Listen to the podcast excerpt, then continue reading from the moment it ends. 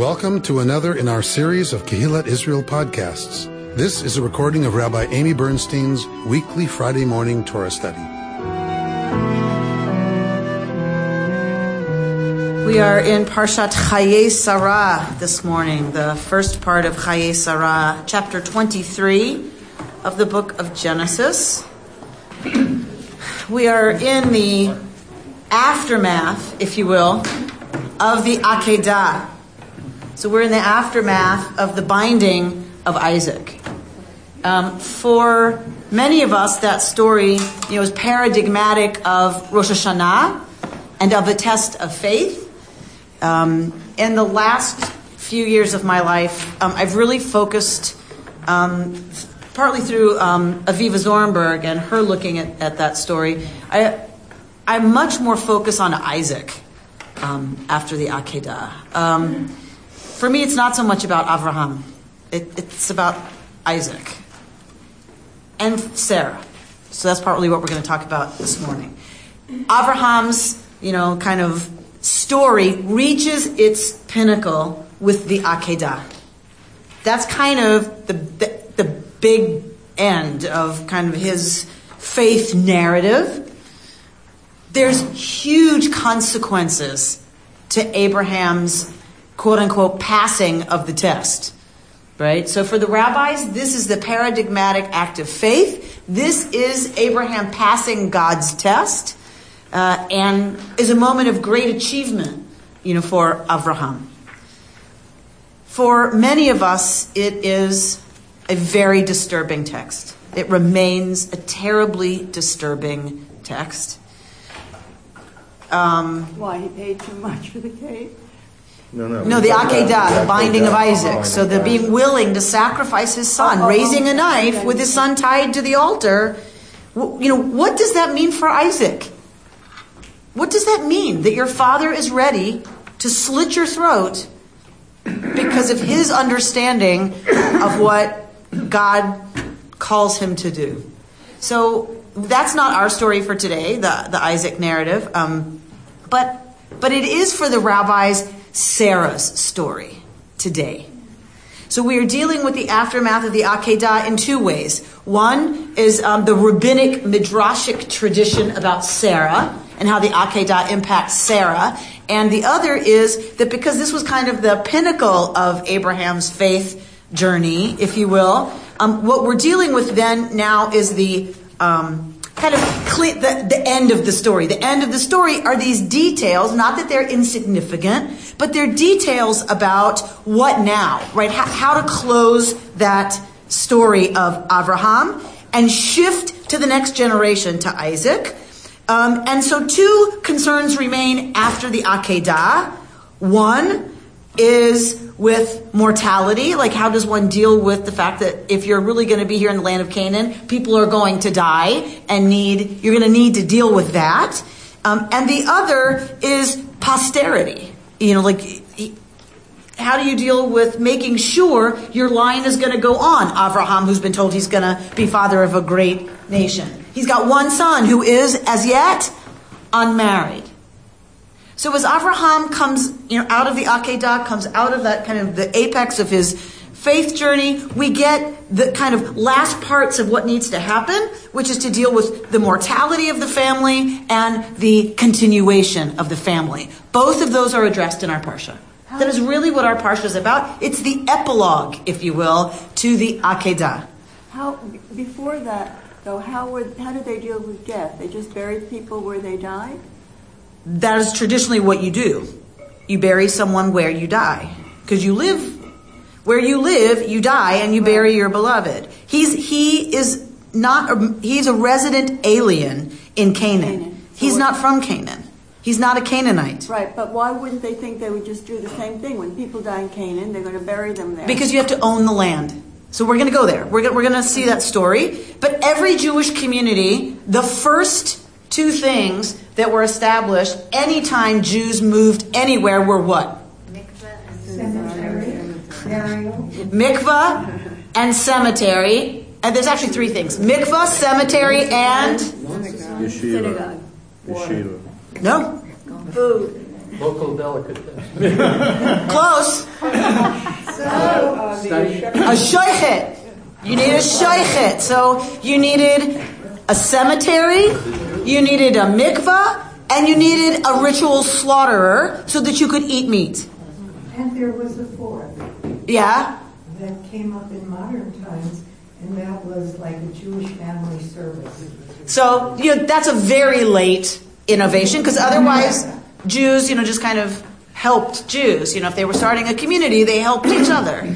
Um, so those three things have always been necessary. So some of the older thing, you don't need a synagogue. You can take a cheder, you can take any room and study Torah and then daven. You, you do not need a synagogue. You can use somebody's living room to study Torah. It was fairly common in uh, New York in the early days. They called it a shtibel, which means a small house, but it's a room in somebody's home, and they one week would be here, one week would be there. That's Right? How, that's how KI started.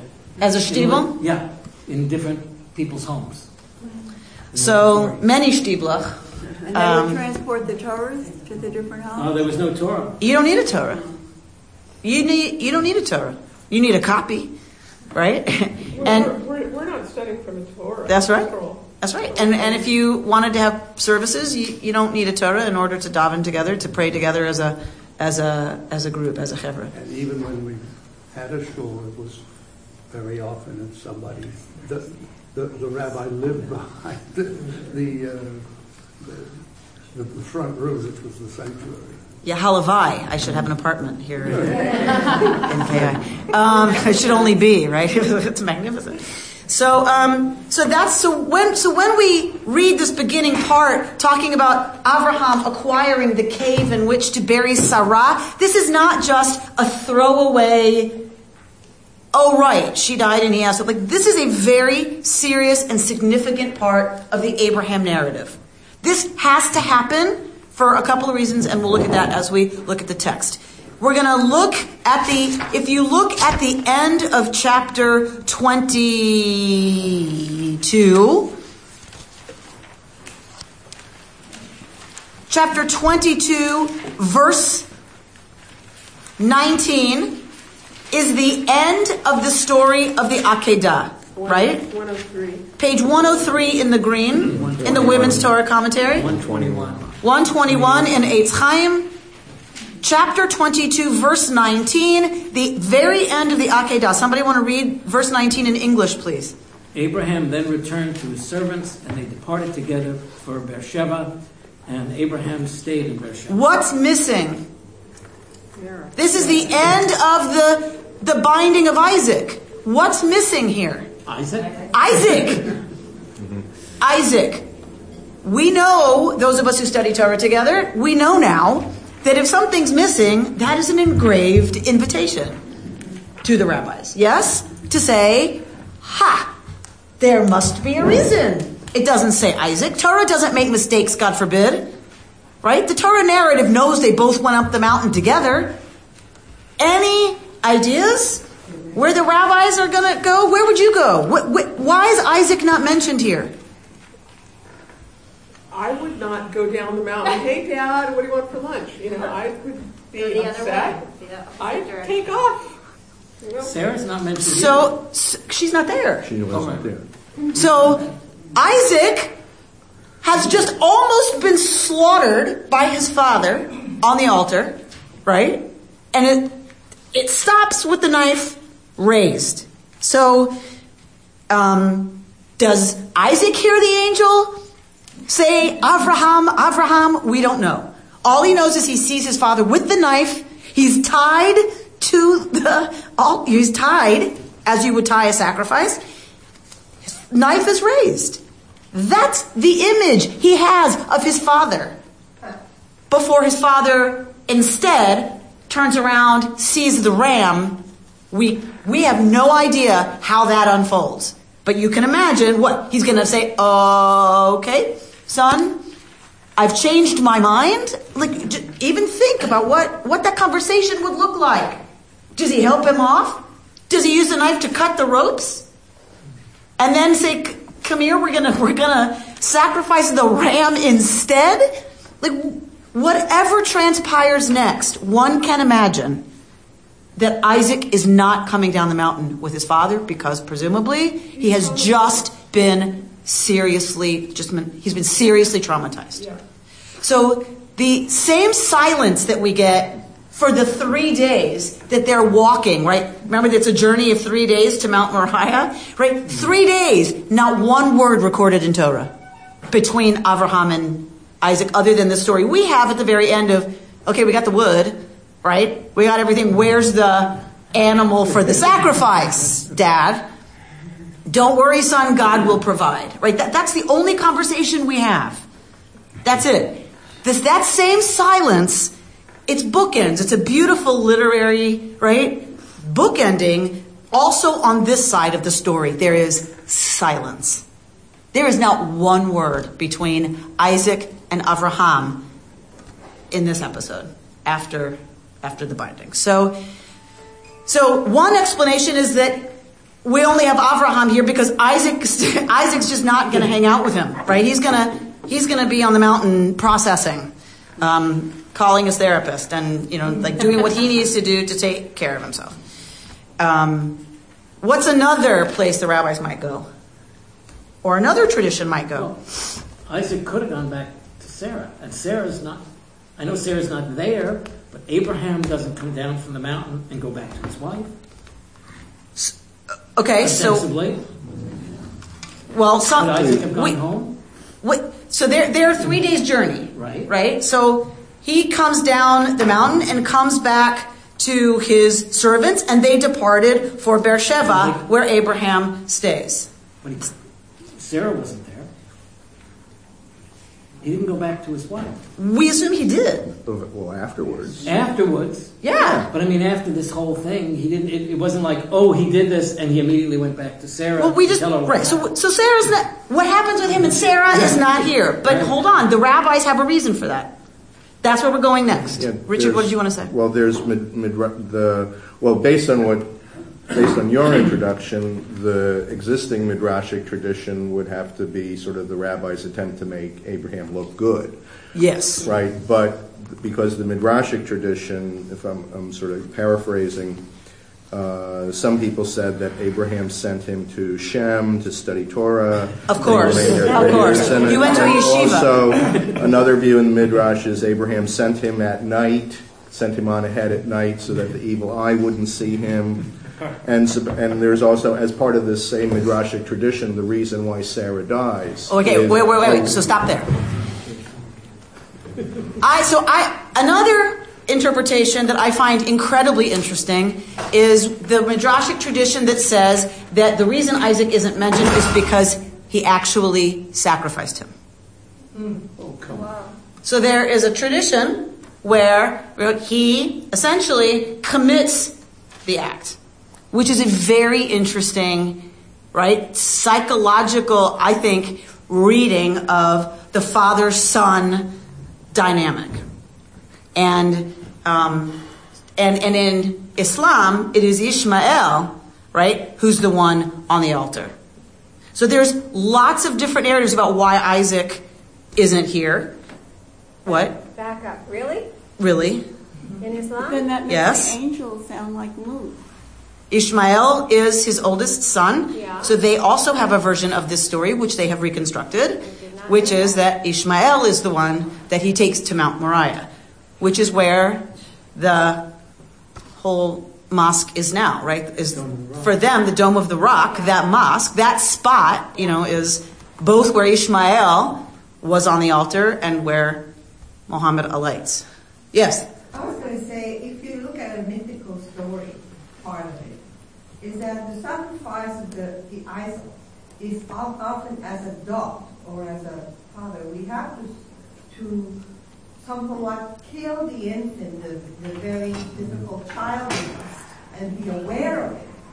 I, I, I look at more of a mythical story than anything else. Which is why I think there's an impulse within the mythic imagination. There's an impulse to read he's not here because he had to, the child had to be killed for Isaac to then become the adult.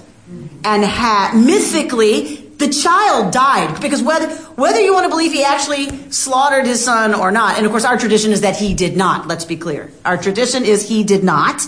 That the message of the whole story is don't do that. Um, but but the temptation to read his absence here as Abraham going through with it, I think, is a mythic is a mythic um, impulse to say, well, of course he the child Isaac died there because now we're going to get him starting his own family and becoming the patriarch, and for sure, whatever innocence Isaac had left, whether, forget what the knife actually did, right? The fact that he was on that altar and Abraham raised the knife, already Isaac's childhood is over. In that moment, his childhood is over, right? Because innocence, trust, naivete, boom, gone.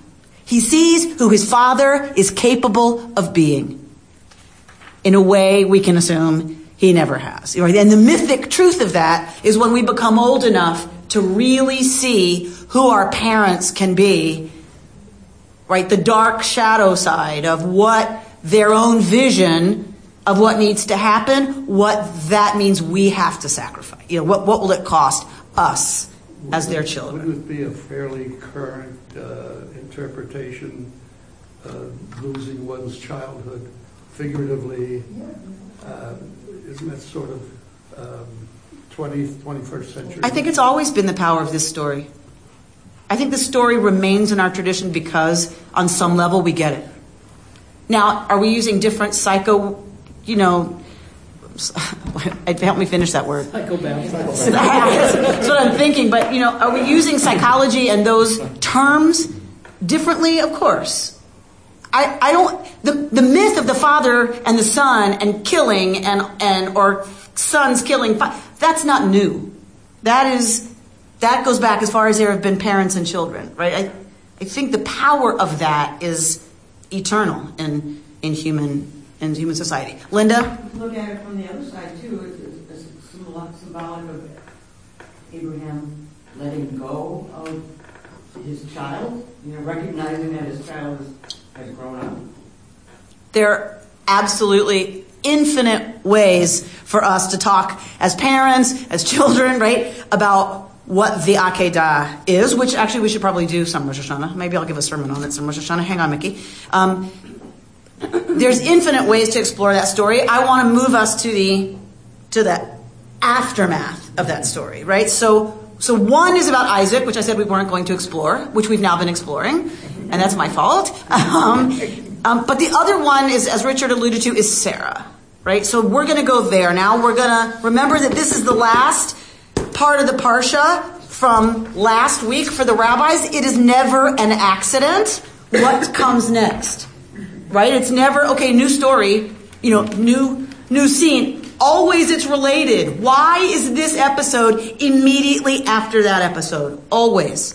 Because Torah is true for all time. Torah is not just about the pshat, about the actual literal meaning. Torah is a vehicle through which we understand ourselves and life. Right? So there has to be more meaning than these are next to each other because they are, right? There has to be some other meaning. So let's go to what the rabbis see. Someone start at verse uh, 1 of chapter 23. Sarah's lifetime, the span of Sarah's life, came to 127 years. Sarah died in Kiryat Arba, now Hebron, in the land of Canaan, and Abraham proceeded to mourn for Sarah and to bewail her. Then Abraham rose from beside his dead and spoke to the Hittites, saying, I am a resident alien among you. Sell me a burial site among you that I may remove my dead for burial. And the Hittites replied to Abraham, saying to him, Hear us, my Lord, you are the elect of God among us. Bury your dead in the choicest of our burial places. None of us will withhold his burial place from you for burying your dead. Okay. So we're going to go to this parsha is called Chaye Sarah because the first words are Vayihu Chaye Sarah, and they were the days of Sarah. Um, I'm sorry, the, and they were the life of Sarah because Chay is Chaye, the it's a plural in that sense of. Uh, remember we talked about the the depths, right? Um, 100 years, ve'esrim shana, and 20 years, be'sheva shanim, and 7 years. Shnei chaye Sarah. These are the years of Sarah, of the life of Sarah. Okay. So immediately we get, after the Akedah, the description of the death of Sarah. So Bert alluded to the fact that we don't see a reunion between Abraham and Sarah at the end of our story. We just get Abraham coming down and returning with the servants to Beersheba. Nothing else is said. Next thing it said is Sarah has died. So in the Midrashic tradition, it's because there's lots of ways that the rabbis go at it. There's lots of versions of the story. But the story is that, uh, that an angel, in a lot of cases, it's the prosecuting angel, right? So a version of Satan, the prosecuting angel, comes and uh, finds a loophole through which he goes to Sarah and tells Sarah that Abraham has her son on the mountain and is offering him as a burnt offering to his God. Oi, Linda Rubin says. So, what do you think, Linda, then the Midrashic tradition says about why Sarah's dead here? She's heartbroken. Her, her heart literally stops. Her heart breaks. The suffering of her son, right, is too much. And Sarah can't do it. And she's gone. I read it as some time period past. Uh, you know, it's a new chapter, and she's dying at age 127. Reuben, you are staying at the very pshat. You are not swimming deeply today. Dive deeper. Torah is true for all time about all things. Therefore, what is the? De- of course, the pshat is sometime later, right? But but you got we got to go deeper. Or what are we doing here, right? So we're to go deeper. And for the rabbis, they talk about you know this this saying that's popular that God never gives you too much to bear. God never gives you more than you can bear, and then other people say, "I wish God didn't trust me so much," right? Um, but but this tradition, this midrashic tradition, says that is absolutely not true. This is a midrashic tradition that says there are things that are so horrific that some folks do not survive them. The Piaseczner rabbi wrote a very moving commentary on this. The week before this text was, you know, the text of the Shabbat, his son was killed. Right? In the ghetto. His son was murdered. He then approaches the Akedah and the death of Sarah immediately following. And I, can't, I can't, I mean, even last night, like, I teared up just even trying to hold those two things a person of faith and hope, a teacher, a gentle, loving, wise soul, coming to this text, having watched his son murdered by, by Nazis, by, by hate, by, by the worst of what we human beings can do to each other. How, how, does one even come to this text? And yet, he had such an incredibly loving you know, approach to exploring that. And I think to myself, therein lies the glory. That even times where we feel like we should die, somehow the best of humanity is that we find some way to move forward.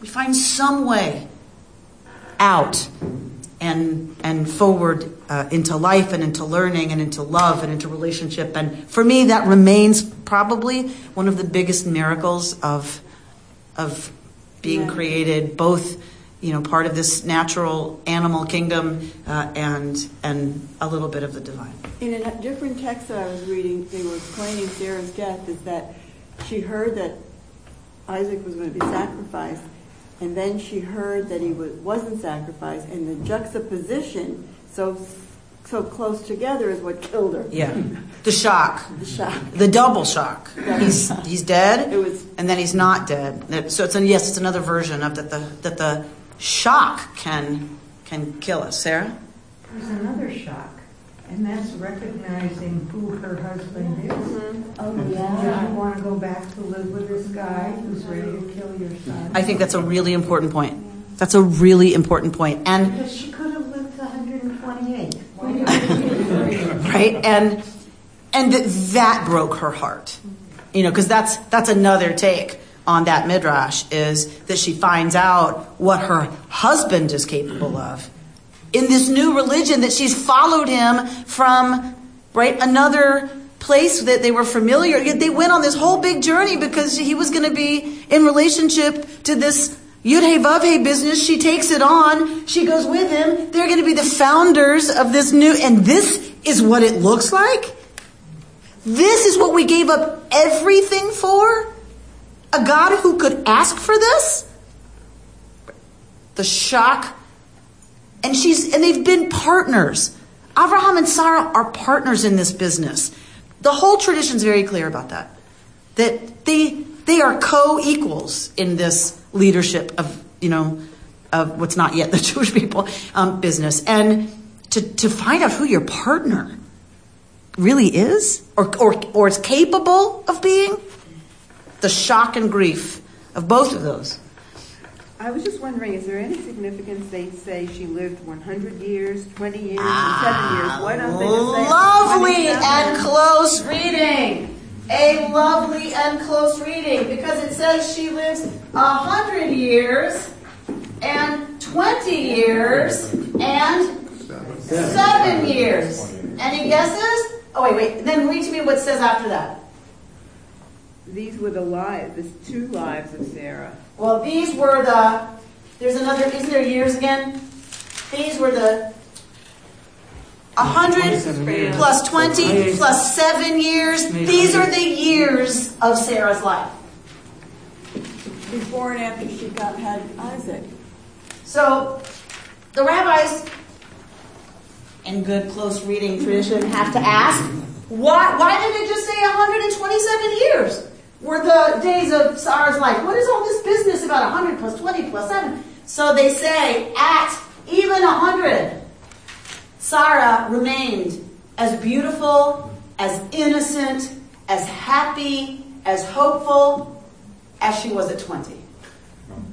Before tsuris, before infertility, before leaving home, before, right, before all these things, we can assume at 20, she was beautiful and live and happy and optimistic and joyful and innocent. So she remained. And as beautiful and innocent as a seven year old.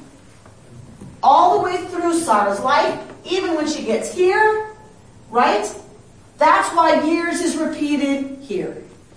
All of them, in every age, in every era of her life, it was the same.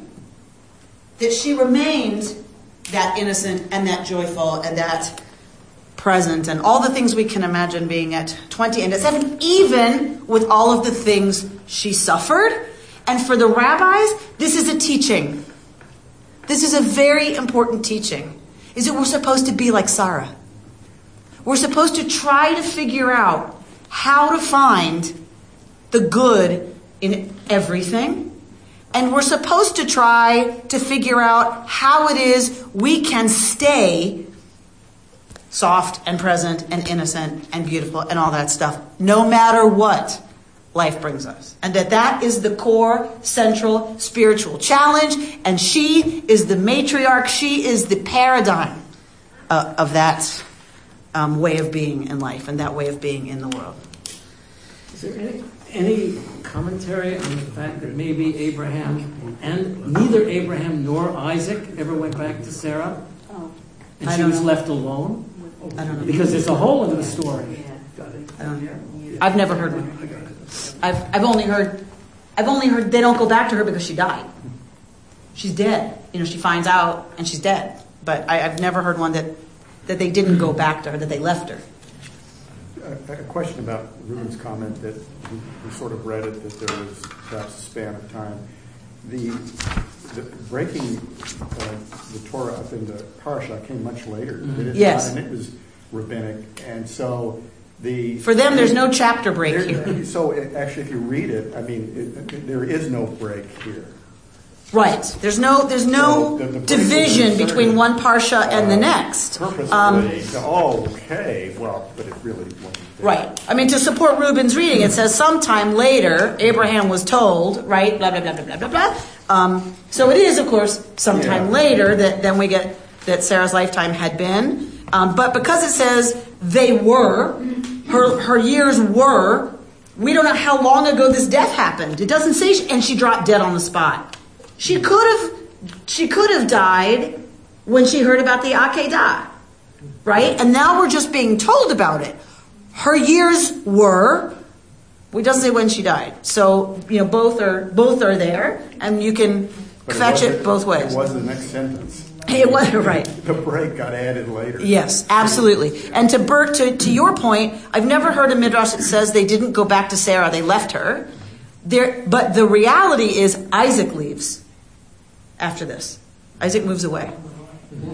like I, Isaac moves away, and like he's done. Linda. For a clue to the fact that he might have, Abraham might have come back and reading the, and the JPS, um, um, after she died, he goes to the Hittites and says, I'm a resident alien among you. So me, to me meaning that perhaps he'd been there for a while. Oh, for sure. Right. But I think Bert thought she might be have bought a condo. He might have bought a condo in the next the next neighborhood over. If he didn't want to go back. If he didn't want to face tell you what her. just happened, honey. Could, can you imagine that conversation when Yeah, he does right. come home? And she said, by the way, where's Isaac? But it also says Abraham rose from beside his bed. It's like, Does it, is there a part that says that Sarah knew what happened? No. No. It's rabbinic. The, the rabbis read, why is her death told to us right here, right after the Akedah? That's an invitation to say maybe, mm-hmm. right? For the rabbis, maybe, and that's where they go is maybe an angel came and told her what was happening, and that's why she died. There's also the fact that just at, right after the Akedah and right before Sarah dies, the birth of Rebecca is, is mentioned. Oh, sure, we got to have that. R- Well, right, and then, I mean, because there's also rabbinic tradition that that you don't have the righteous of one generation dying off before a successor is. So Rivka has to be born before Sarah Right. dies, because she's going to be the new Sarah. Right. The There's another commentary here about the 127 years. Yeah. And that is that 120 is the ideal. And, And Sarah lived seven years past the ideal. Beautiful. and seven is the magic number. Of course, we know that. Yes, right, Ruben? We, we know seven's the powerful magic number. I was thinking about what you were saying about the rabbi who lost his son in a pogrom, and that Jews have been sacrificing their children unwittingly, not intentionally, since the beginning. Abraham got to keep his son, you know, and uh, I just thought. It's interesting you bring that up because Yeah. the medieval tradition, there's really painful, I can't even read it. Yeah. It's gorgeous, it's so painful, I can't even read it. The medieval commentators say Abraham got to keep his son. We didn't. Our children's blood is running in the streets. Our children's blood stains the pavement crimson. He kept his son. You said no then. Where were you? Unbe- wh- who's Avraham? Puh. Pshaw on Avraham. His son lived. We, we are the ones who are sacrificing. Isn't it so also that when it comes to our own personal faith, we need to become Abraham, which is the, you know, since we are father and mother, our own children. Yet, when it comes to faith in God, we have to keep that innocent type of a surrendering, you know, when you believe in God, you need to have that kind of a, not childish, but uh, uh, what I'm trying to say is that when you have to faith in something, you have to give up and you have to become like a child. You're faithful like a child. You have to You at have least- keep that part of it, and yet you still have to have that uh, mature type of.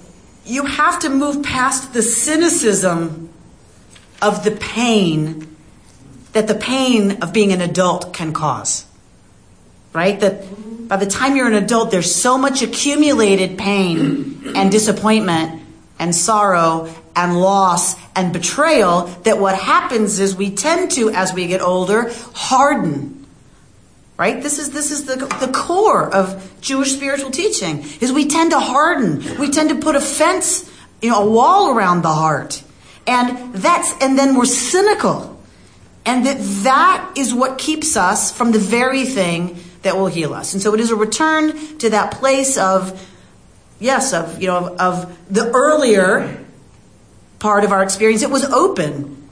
And it was open to God, was open to the divine in all things, that understood the mystical and the magical and the awesome in all things, right? That we, we lose that as we become adults, which is part of what the rabbis are doing with this, with 120, 100 plus 20 plus 7 is, is that Sarah somehow was so good a spiritual practitioner that she was able to stay like 7 even, even at a 100. But yeah, I think it's exactly.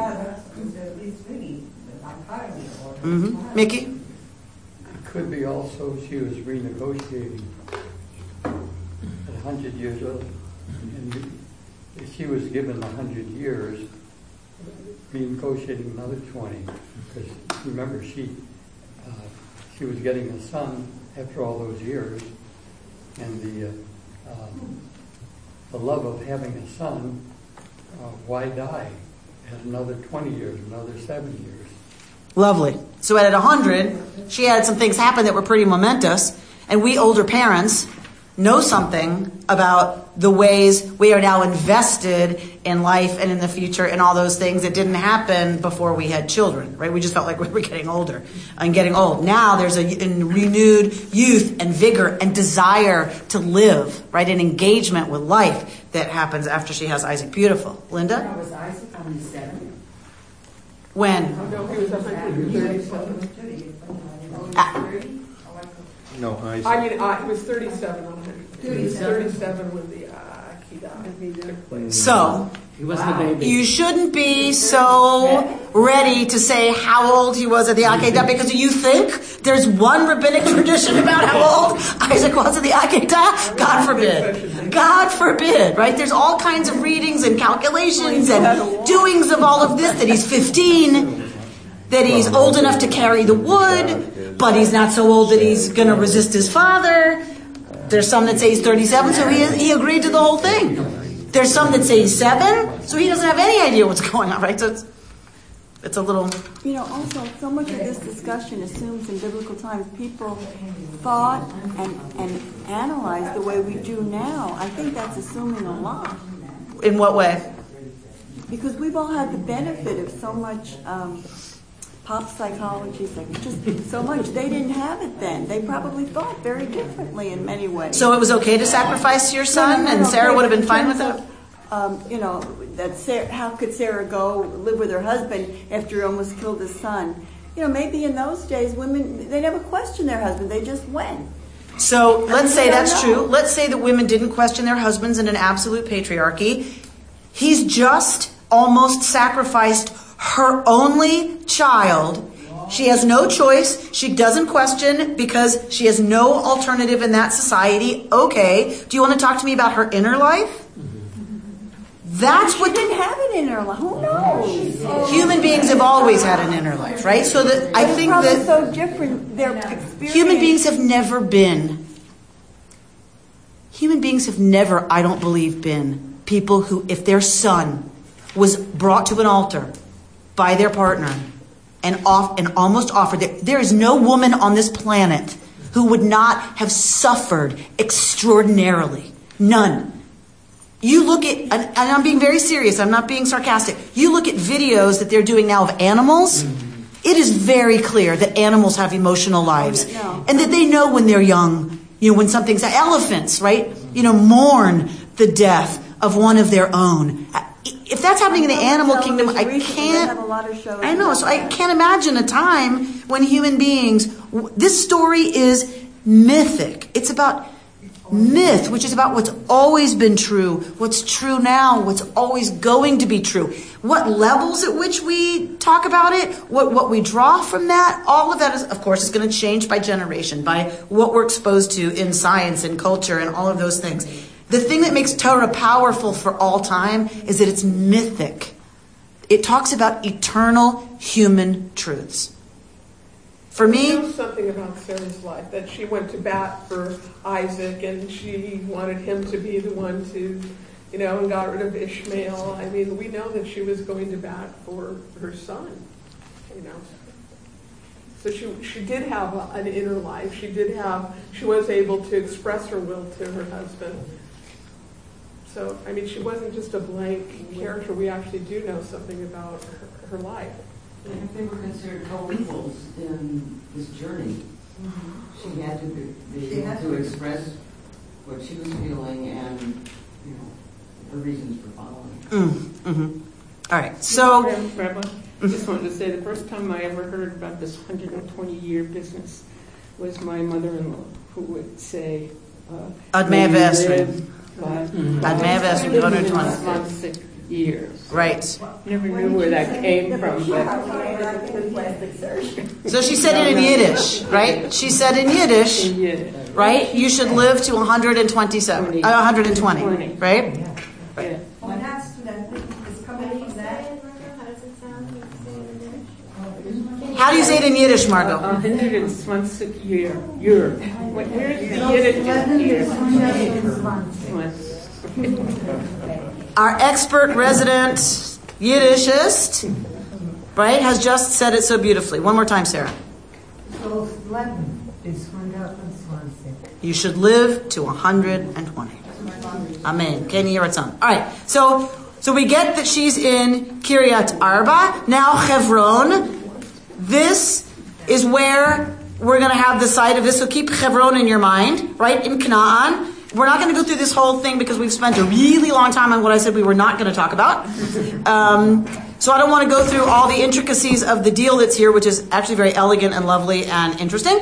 Um, so Abraham rises from his dead. So we are clear that even here there's ritual around sitting and being in the presence, right, of the one who has died. This idea of sitting, right? This idea of being low, right? He rises from beside the dead. Some read into this that we've been sitting for a long time as our mode of expressing grief when someone dies. We sit by them, right? Um, and spoke to the Hittites. There's lots of discussion about who these folks are, the Hittites, what they're doing here, what his relationship to them is, but we're not going to go there.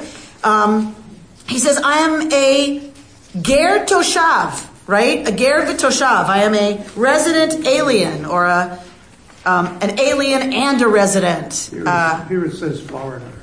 okay. An alien who became a resident. So he's he's a foreigner. He's an alien who became a resident. He's there, um, and he says, "May I need a burial site? Right? Sell me a burial site that I may remove my dead for burial." So we go through a very intricate discussion, which, if you look at, is is interesting about negotiations and how you do that carefully. It's very clear that Abraham wants to buy this burial site. It's offered by the folk here. He does it in front of the, all the people. He does it in the gate, so it has to be public. He wants to buy it, and he's told, "Take it as a gift." It's a gift. You don't you don't need to, right? To buy it. And he says in verse 9, let, let him sell me the cave of Machpelah that he owns, which is at the edge of his land. Let him sell it to me at the full price for a burial site in your midst, right? For full, um, in Hebrew it's full silver, for the full silver price. Um, and Ephron, the guy who owns it, answers him in front of everybody. So now it's public, which means it's official. And he says, um, or it might be this is an official body that represents, you know, the the Hittite authorities. He says, "No, you know what? I give you the field and I give you the cave." Verse eleven, that is in it. I give it to you in the presence of my people. Bury your dead. So he's need, he needs a permission, municipal permission to bury.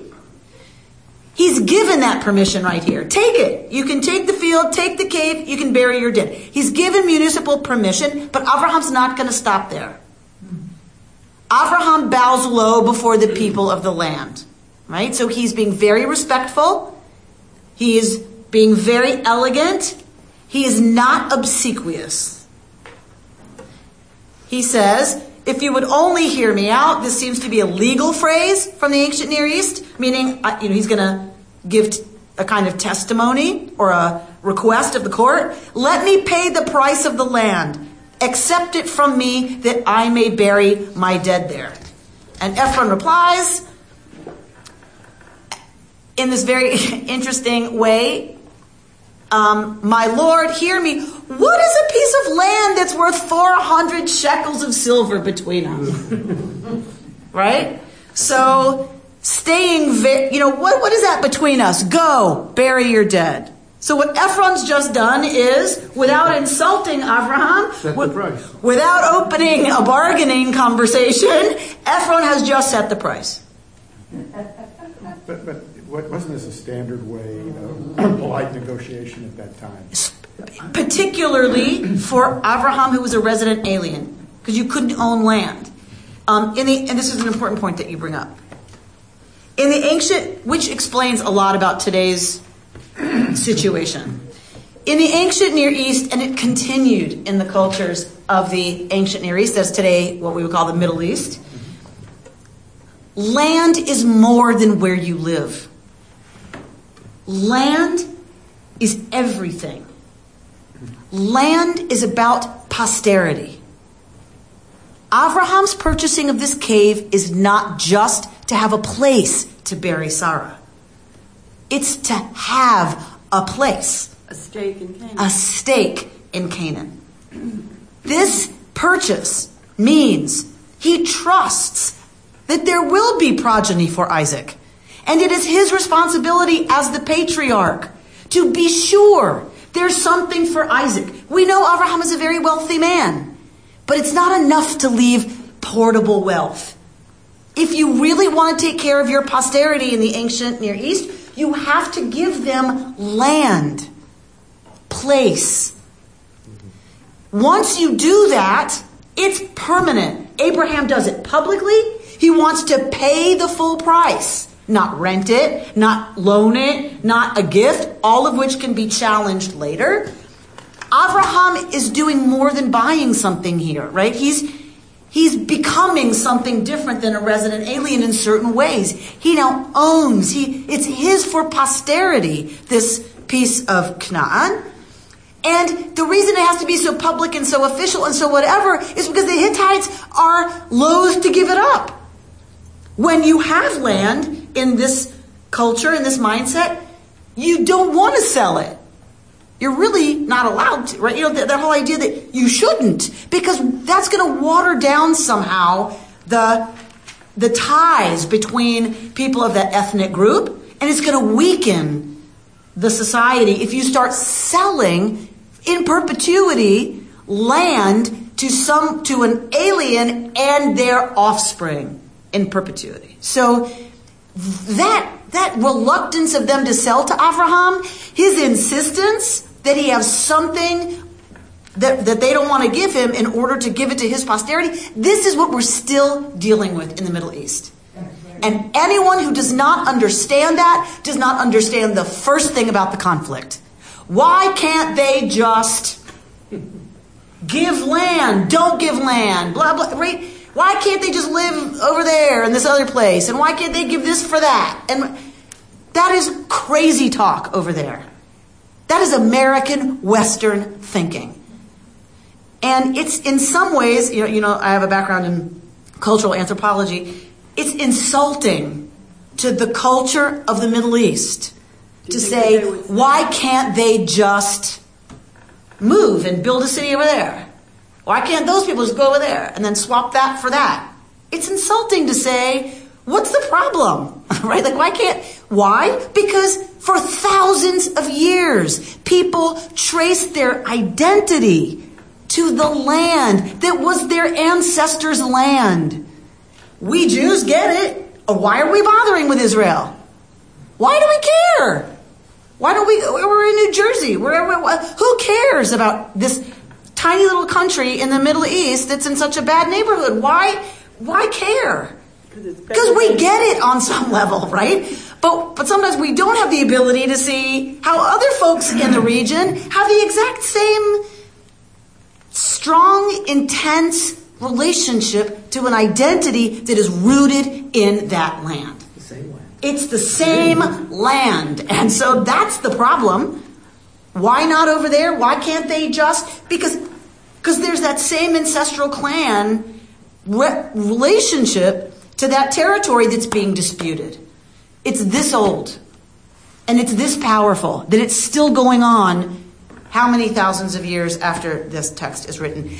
I'm not saying that to, to, to say anything about any sides. I'm saying we do the whole situation a disservice if we don't understand the power of the relationship of peoples to their land, particularly in this Is Hebron in region. occupied territory? I'm sorry?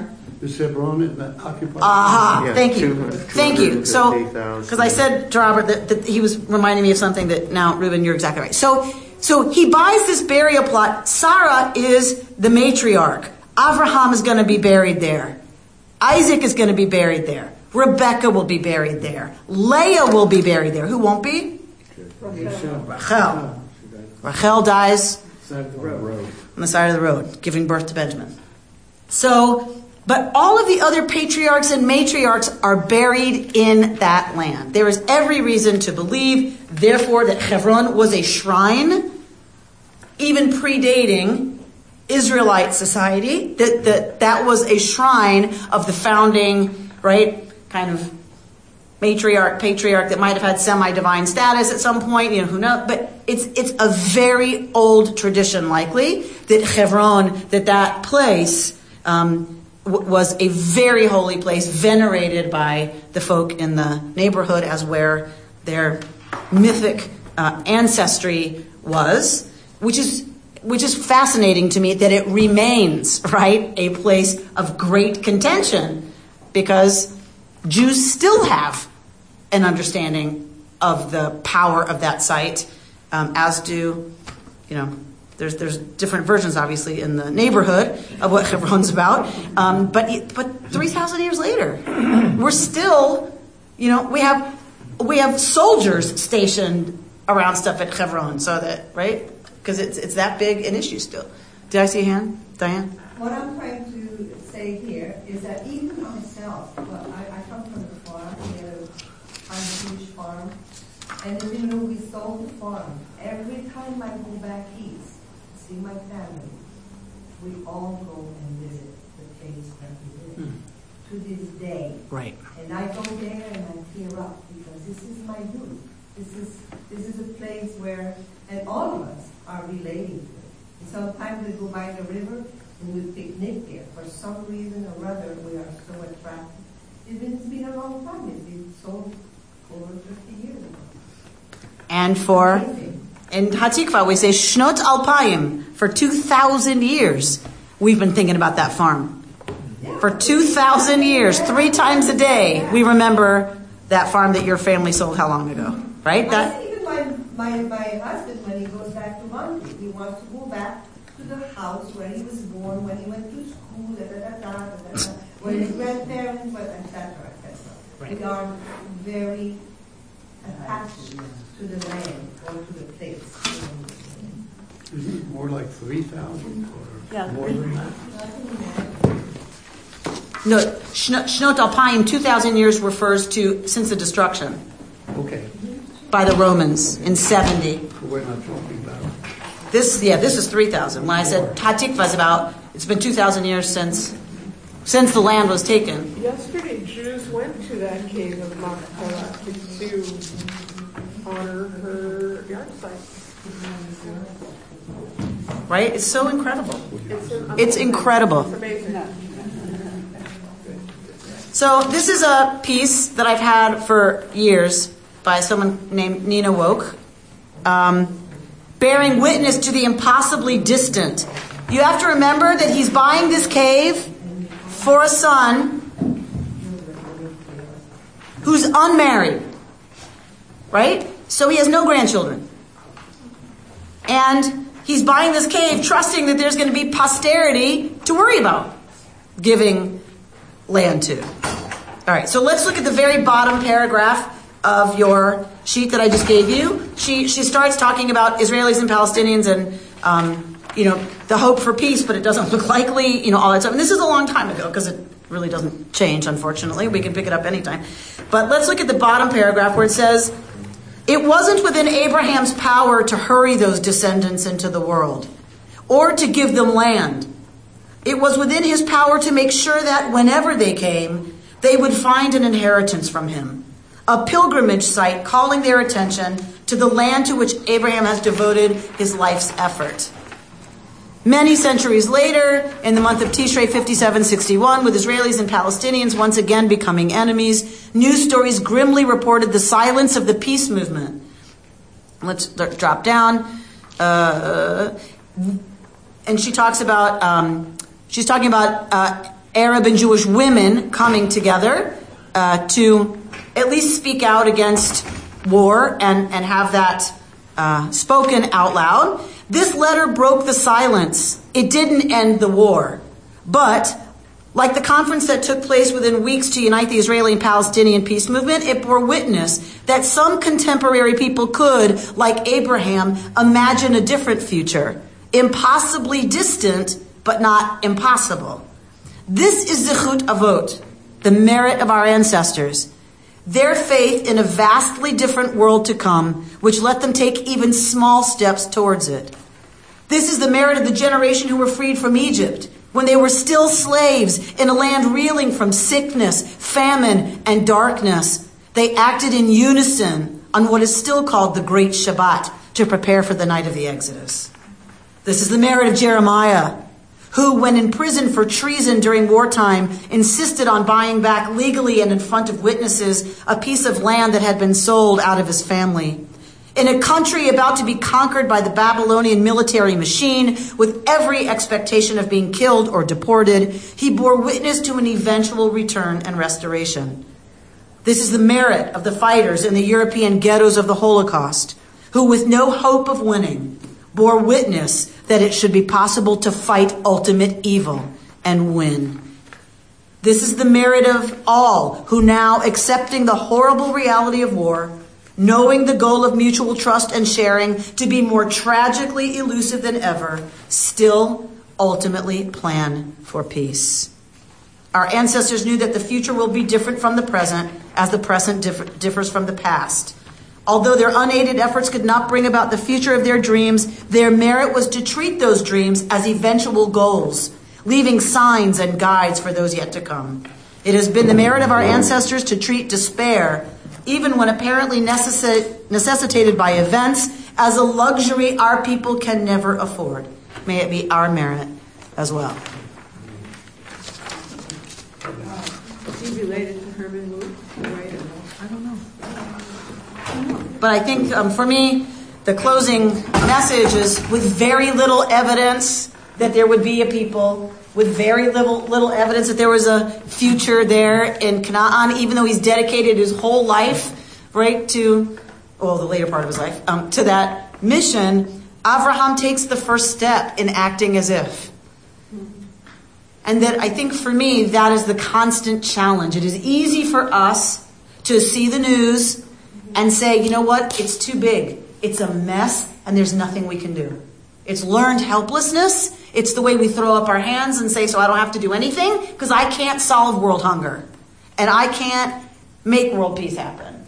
And I think the teaching for, from, for both Abraham and Sarah were that they took the steps that they could, acting as if. And that is the reason we are sitting here around this table in this chapel 3,000 years later, still Kehillat Israel, the holy community of the people of Israel. You've been listening to Rabbi Amy Bernstein's Friday morning Torah study from Kehillat Israel in Pacific Palisades, California. For more information, go to our website, www.ourki.org.